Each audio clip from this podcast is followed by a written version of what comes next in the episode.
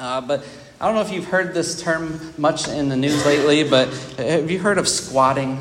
Uh, this practice where people will, you know, they'll, they'll come into a home and they will, um, you know, basically they're initially trespassing, but uh, because the vacant, because the property might be vacant, um, they'll live there in the intentions of taking ownership uh, of that residence. And some states even have squatters' rights. They have these laws that will give these people rights, protecting them based on how long they were at the residence. Uh, but imagine if you came home, uh, the surprise you would have to see someone living in your home. Somebody uninvited, somebody you don't know, uh, living in the home that you bought, the home that you pay taxes on. Uh, a few years ago, there was a story uh, about a man in South Carolina who had came he came home after a period of time being away, and he noticed something different. There was this dog in their front yard that he had never seen before. There was, there was a baby seat at the front door, uh, or, or a car seat, and he wasn't sure what was going on. And as he approached the door, he started to hear, you know, a, a, small child crying. And he, he went to the door, and a woman poked her head out and said, "Excuse me, what are you doing at my home?" And the man said, "No, excuse me, what are you doing in my home? I live here." And so eventually, you know, he got the police involved and they came and they were able to get the woman and her children out of the home. But as they were leaving, he noticed that the woman was wearing his wife's clothing and, and the children were wearing his children's clothing. And he said at the end of the interview that, you know, I felt violated. I felt extremely violated. And you know, I, I'm sure that you and I would feel the same way if that ever happened to us, if someone came into our home and, and took over in that capacity. Well, in the Old Testament, in the Old Testament, David intended to build a house for God. But, uh, but God told David that because he had shed much blood and because he had waged many more wars, that he was not going to be the one to do it, but that it would be his son Solomon. And so Solomon builds the temple. He dedicates the temple uh, through, um, in his prayers, you know, he, he asks God that, you know, to keep his ears open to the prayers that would be prayed towards the temple, uh, a house of prayer, if you will. And although, you know, Solomon's temple will be destroyed, uh, when, when they go into captivity, and it's going to change hands, you know, a few times uh, during history uh, by the enemies of the Jews. The temple it plays an important role in the history uh, of the Jewish nation and within Scripture. And you know, when we see Jesus in the New Testament, he has a concern for the sanctity of the temple, and it shines through his actions. At age 12, he was in uh, his father's house. You know, he referred to the temple as his father's house. And John chapter 2, uh, he, he went in and he cleansed the temple and was teaching that it was not a place to conduct commerce. And then uh, in Luke chapter 19 and, uh, and the other uh, gospel accounts, the second time he cleansed the temple, he spoke of it as being a house of prayer for all the nations. And as, as being the, the Son of God, he had full rights as the Son of God to drive out those who were abusing his Father's house. But, but we know that buildings have no sanctity uh, about them, but it's rather it's God's presence that made the temple holy. And God's house today, of course, is his people, the church, and we'll talk about that a little bit later in Ephesians chapter 2. But I want us to notice this evening uh, why Jesus cleansed the temple then and why we need to be careful as well today uh, not to make those same mistakes. And so, as we uh, jump into uh, in Luke chapter 19, we want to notice, first of all, the context of where we are. This is the Passion Week. Uh, the Passion Week is, is runs from Sunday when Jesus enters Jerusalem, and then that Friday he's going to be crucified, and that next Sunday he's going to um, be raised from the dead. And this is, again, it's often referred to as the Passion Week. And at the beginning of this week, Jesus enters Jerusalem in what's you know, usually referred to as the triumphant entry. And he comes in, he's riding on a colt. Remember, the people are laying down their coats and branches as he comes in, and they're singing Hosanna in the highest, uh, basically meaning save us. Uh, but on the next day, on Monday, uh, Mark tells us in his account, Jesus is going to go into the temple. And he's going to enter the temple and he's going to, to cleanse it. Now, you might be asking yourselves, well, wasn't there two uh, temple cleansings within Scripture? And, and yes, uh, uh, John uh, he gives us a temple cleansing account in John chapter 2 at the beginning of Jesus' ministry. But Matthew, Mark, and Luke are going to give us another uh, account, uh, a temple cleansing that Jesus performs at, at the end of his ministry, again, during the, the Passion Week. And so we, we want to notice uh, in this account uh, what Luke, Matthew, and Mark have to say about this. Now, it's interesting that within Scripture, it's usually Luke who gives us the most information, and Mark gives us uh, less. You know, Mark's a very short book, he's to the point, but Mark gives us the most information. So let's look at Luke and then Matthew and Mark, and, and I've got highlighted in red on the, the overscreen what information has been added by some of the other gospel writers. Uh, in the Synoptic Gospels. But let's see what Luke says in his uh, version. He says, Jesus entered the temple and began to drive out those who were selling, saying to them, It is written, and my house shall be a house of prayer, but you have made it a robber's den. All right, so Luke gives us a little bit of information, but Matthew is going to give us a little bit more. His account says, And Jesus entered the temple and drove out all those who were buying and selling in the temple, and overturned the tables of the money changers and the seats of those who were selling doves. And he said to them, It is written, My house shall be called a house of prayer, but you are making it a robber's den. And again, it's important that, that you know when these accounts are within Scripture uh, in various places that we should go and look at each one of them to get the full context. And again, Mark here surprisingly is giving us the most. Mark 11 verses 15 and 17 says. Then they came to Jerusalem, and he entered the temple and began to drive out those who were buying and selling in the temple, and overturned the tables of the money changers and the seats of those who were selling doves. And he would not permit anyone to carry merchandise through the temple. And he began to teach and say to them, Is it not written, My house shall be called a house of prayer for all the nations? But you have made it a robber's den. And if we recall in 2 John, after that first temple cleansing, you know, the Jews weren't really frustrated or necessarily mad with Jesus, but they, they wanted to know by what sign do you show us this authority, Jesus? What authority do you have to do these things? But as we're going to notice here at the second temple cleansing, the second time that he does this towards the end of his life, the, the chief priests, the scribes, and the leading men among the people, uh, Luke 19:47 says, were trying to destroy Jesus. They've had enough uh, of these actions. And so, again, we, we want to we wanna talk about the sanctity of the temple then. Uh, the sanctity of the temple, again, was an important part of the Jewish history. Uh, throughout the Old Testament, we, we can read accounts of King Hezekiah and King Josiah, even Nehemiah, when they come back from uh, captivity and they reestablish the temple, that they cleanse it. Uh, they get rid of the, the, pagan idolatry that was in it and they rededicate it to the Lord. And even during the intertestamental period uh, uh, of Scripture, that, that's in between the Old Testament and the New Testament, there's about 400 years where God is silent, that, that no prophet is speaking. And during these years, uh, we know a little bit of history from uh, historical um, authors who have written things during that time. There was a ruler by the name of Antiochus Epiphanes. And what he did was, when he was in control of the temple there in Jerusalem, that he took a pig, a pig, and he sacrificed it to the god Zeus in the temple. And this was a great, great travesty to the Jewish people who then revolted and basically, you know, took back control of the temple and they had to cleanse it. Uh, they had to cleanse it to get it back to what they believed God would want the temple to be. And, and we, many believe that even within the Old Testament, that when the Messiah came, that he was going to cleanse the temple, restore it again to its glory, or even replace it. But uh, those things didn't happen. But what drove uh, the actions of Jesus? You know, what was going on in the temple that made him so frustrated? And really, what it boils down to is there was a lack of reverence and respect for God in his home, in his temple.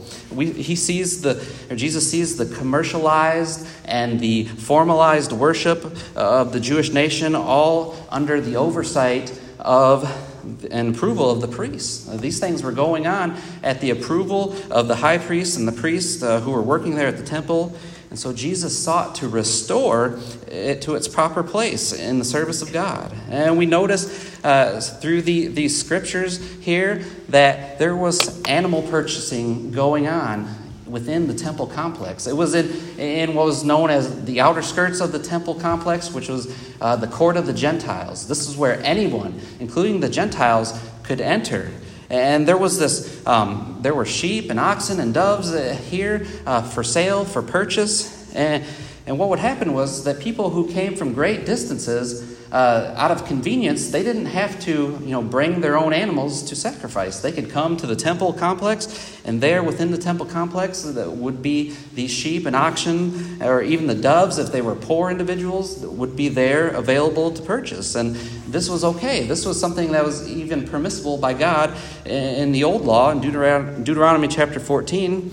Uh, he gives them uh, the, the command that this was okay to do, that they could bring their tithe to a place, to Jerusalem, if they traveled far away, and purchase um, these things. But the problem was that there was a lot of um, greediness going on. The, the, that these animals were, were being charged, upcharged, that if the priest didn't approve of the sacrificial animal that a person might have brought, the worshiper was told that they had to purchase one of theirs. Right? Theirs wasn't good enough, and they had to purchase a, a different one.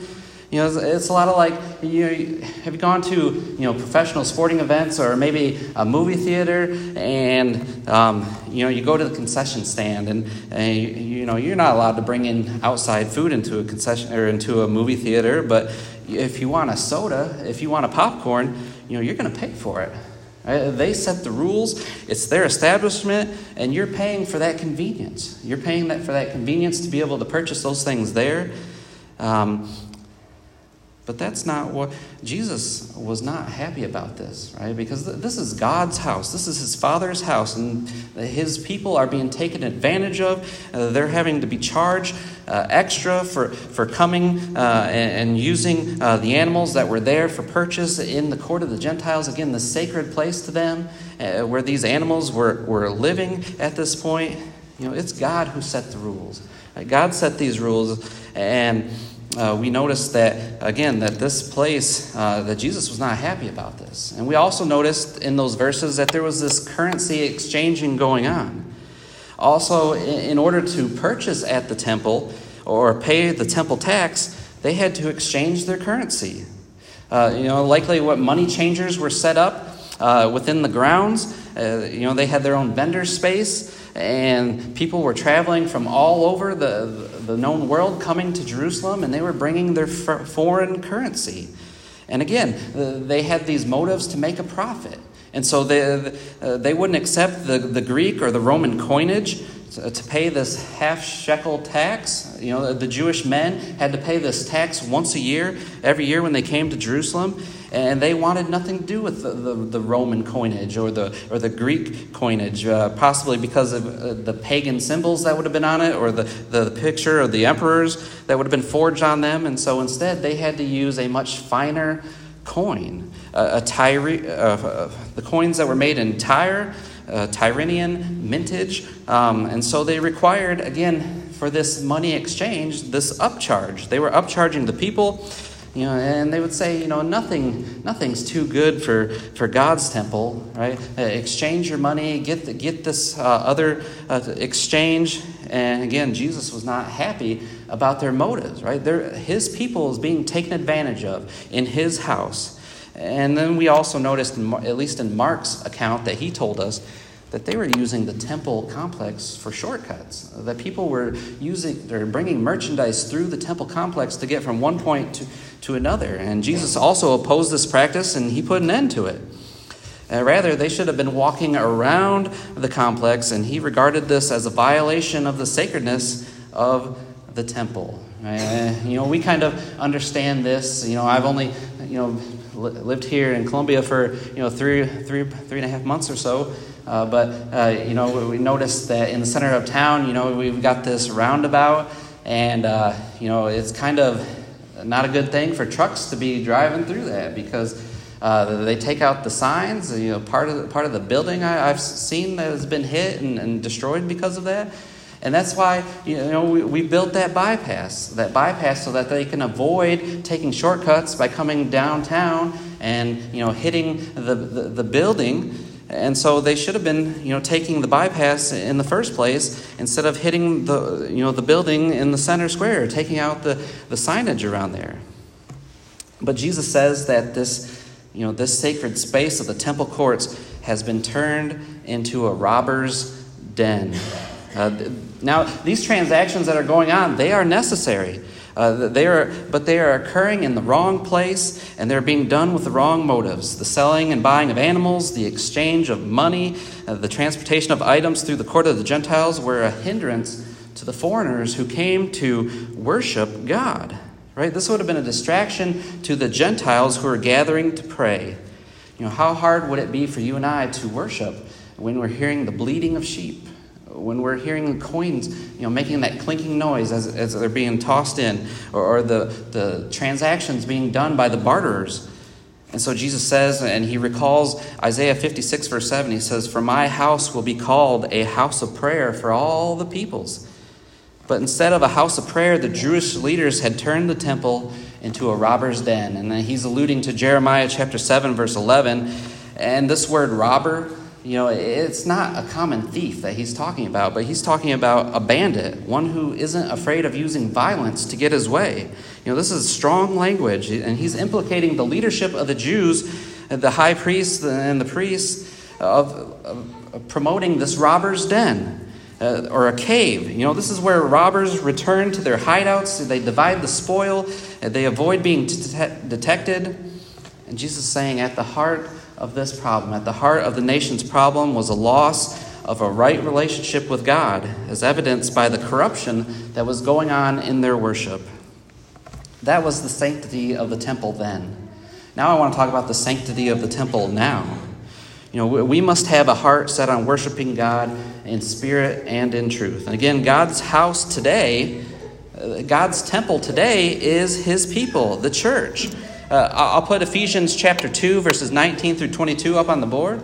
But, but here, Paul writes So then, you are no longer strangers and aliens, but you are fellow citizens with the saints and are of God's household, having been built on the foundation of the apostles and prophets, Christ Jesus himself being the cornerstone in whom the whole building being fitted together is growing into a holy temple in the Lord, in whom you also are being built together into a dwelling of God in the Spirit. See, although God's people today no longer have to travel to a certain place, no longer they have to travel to Jerusalem to worship anymore. You remember Jesus said that true worshipers will worship the Father in spirit and truth. For such people the Father seeks to be his worshipers. But we must also, we must also guard ourselves against corrupt worship as a lack of reverence towards God's temple. Again, his people, the church. A question I would ask ourselves is, you know, if Jesus were to return today in this religious climate, would he be turning over tables? Would he be chasing people out of his temple? You know, again, uh, we, we see this, we can relate this to what was going on there. Uh, there, there was this convenience of having the animals there at the temple, and you know we see conveniences today uh, that people seek in in worship. You know, there was a slogan or um, you know a theme that went on uh, a few years ago that people were promoting, saying, "Attend the church of your choice." Right? Just, you know, it doesn't matter where, but just go and, and find the church of your choice. And people find convenience in that. They find convenience uh, or they find comfort in that convenience. But when we're looking for convenience in our worship, right, it's no longer about God, but it's about us. So we're putting ourselves up there. We're trying to please ourselves. You know, and it's sad that some may choose uh, based on uh, a place to worship, based on a location, rather than over doctrine. You know, what, what's being taught within that church. Uh, you know, some may choose the one that offers the most pro- programs or the most benefits that they can receive. Right? Uh, you know, does, does the congregation offer a, a, softball team? Do, do they have a gymnasium? You know, these are things that some people will seek. Uh, the, the, as part of uh, going to a church. Some people will choose based on, you know, maybe there's a famous person that goes to that, that church, and so that's the church I want to go to. But Jesus said in Matthew chapter 16, if you recall Matthew chapter 16, uh, verses 16 through 18, that you know, Jesus asked his apostles, Who do you say that I am? Or, and they were saying, Well, some people say you're Elijah, or some say that you're John the Baptist, or Jeremiah, or one of the other prophets. And then Jesus asked Peter, Well, who do you say that I am? Peter says, You're the Christ. You're the Son of the living God. And Jesus commended him for that great confession. And he said to uh, he said to Peter that upon that confession that he would build his church. He would build his church. And for that reason, every person owes it to himself to find the church that Christ built. And Christ established his church by shedding his own blood. In his church is where all spiritual blessings are found. And instead of convenience, the questions that we should be asking is how does that church view the Bible? Uh, do they uphold Scripture? Do they believe that all Scripture is inspired by God? You know, do they teach and practice the truth? Are they full of grace and truth? Are they an evangelistic church? These are the questions that one should be asking. Choose the church that Jesus built, not the church based on convenience.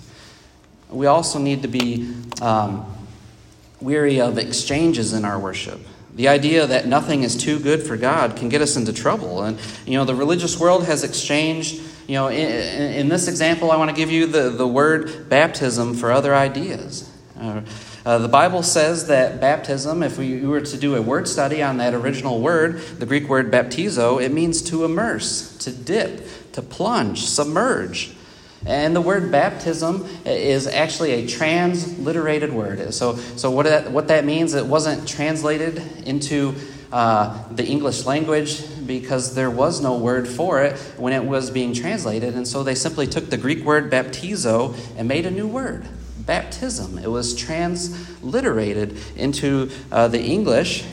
And probably they did this for political reasons because at that time there was different um, ideas about what baptism was. You know, some practiced immersion, some practiced pouring, some practiced sprinkling, and they were, were exchanging it and saying that you know baptism could mean sprinkling or pouring, and that would be sufficient. But what do the scriptures have to say about that?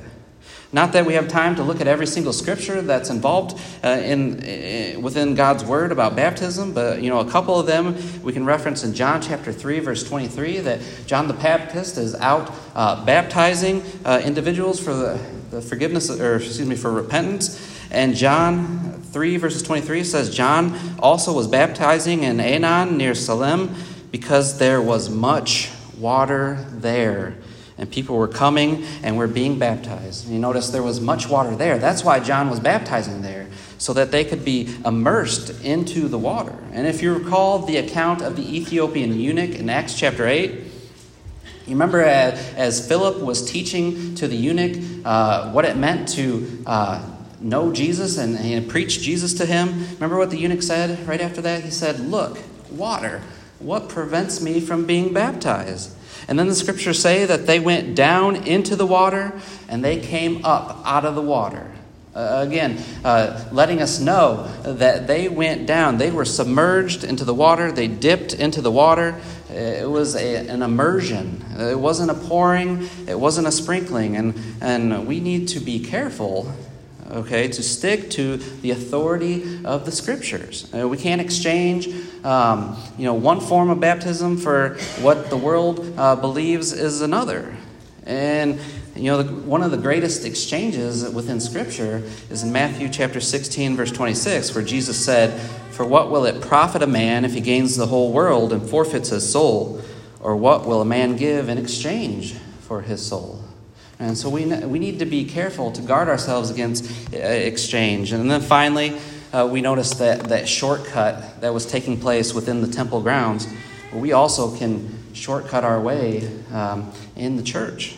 Uh, last week we talked about the, the temptations of Jesus, and you remember that one temptation where where uh, the, the devil tried to get Jesus to take a shortcut. He, he said, you know, look at all look at all this. Just bow down and worship me and you can have this. You don't have to go to the cross. You can you can have it now. Take the path of least resistance. But Jesus, of course, refuted with Scripture. He knew the Scriptures and said, You shall worship the Lord your God and serve him only. And we need to understand that there are not cliff notes when it comes to the Bible. There's no shortcut in acquiring a knowledge of the book. The Bible has to be read and studied over and over again. You know, we, we understand that because when we, you know, maybe when you were in school, you took a test and you didn't just read the assignment once and then go ahead and take the test. Or else you might have done pretty poorly on that. You reread it, you, you studied it, you, you made flashcards, you formed study groups. 2 Timothy 2:15 says that we need to study to show thyself approved. Read the gospel accounts until we have a firm grasp on the life of Christ. Read the book of Acts until we have a firm grasp on the, the early development of the church, the history of the church. Read the epistles over and over again until we understand what the Lord expects of his church and his people. Paul said in Ephesians chapter 5 verse 17, "So then do not be foolish, but understand what the will of the Lord is."